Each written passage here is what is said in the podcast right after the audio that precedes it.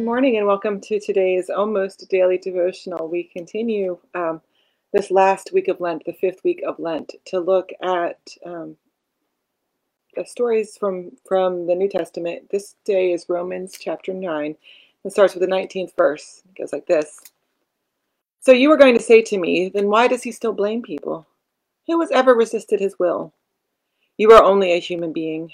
Who do you think you are to talk back to God? Does the clay say to the potter, Why did you make me like this? Doesn't the potter have the power over the clay to make one pot for special purposes and another for garbage from the same lump of clay?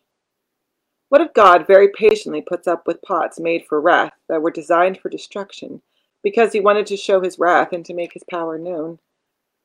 What if he did this to make the wealth of his glory known toward pots made for mercy, which he prepared in advance for glory? We are the one God has called. We don't come from the Jews. We do not come only from the Jews, but we also come from the Gentiles. Now, this is a really hard passage because um, it tackles a few things that humans have uh, have struggled with throughout the centuries. One of them um, is the question we ask all the time, that existential question of God, why did you make me like this? God, why am I like this? Um, and I think we ask God that question all the time you know, God, why did you make me with this stumbling block? Why did you make me with this issue? It's it's something we all, I think, ask God all the time. And Paul chooses to answer that question by saying, God made you this way on purpose. God made you this way on purpose. And maybe God did make you like trash. Maybe God made you for the trash heap to begin with. So, you know, I think it's a struggle. We we don't like that idea. Presbyterians have always said that God predestined us, that God foreknew us, God made us in the womb, and which we have a we have an okay time with, but it's God making us for good things. We have a much harder time with the idea that God makes some people for bad things. But that's clearly what Paul is saying here. Now, we have to take into account a couple things. One, Paul is influenced by a Greek philosophy school called um, the Stoic, Stoicism, probably most likely influenced by that.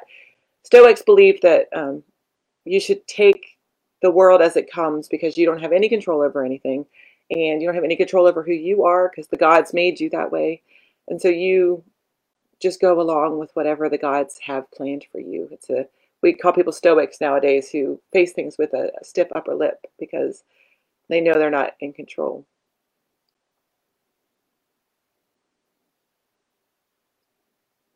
What do we do with a God who makes some people for, for bad things? Paul says that it's necessary for God's glory to be known, for there to be some evil in the world. What do we do with that? It conflicts with the idea of a God who loves, a God who is loving first and foremost, right? I don't know if Paul's always right. I Paul is a person as influenced by the rest of us, and maybe this is how God Paul understood the world to explain the difficulties he was experiencing, or maybe Paul knew something that we don't know. Maybe God knows what's in us before we're born, and it's not so much that God makes us a certain way, but that God knows who we will be when we are born, that God knows the end of our story and maybe it's that not that God so much makes us this way, but that God knows the beats of our story and loves us anyway.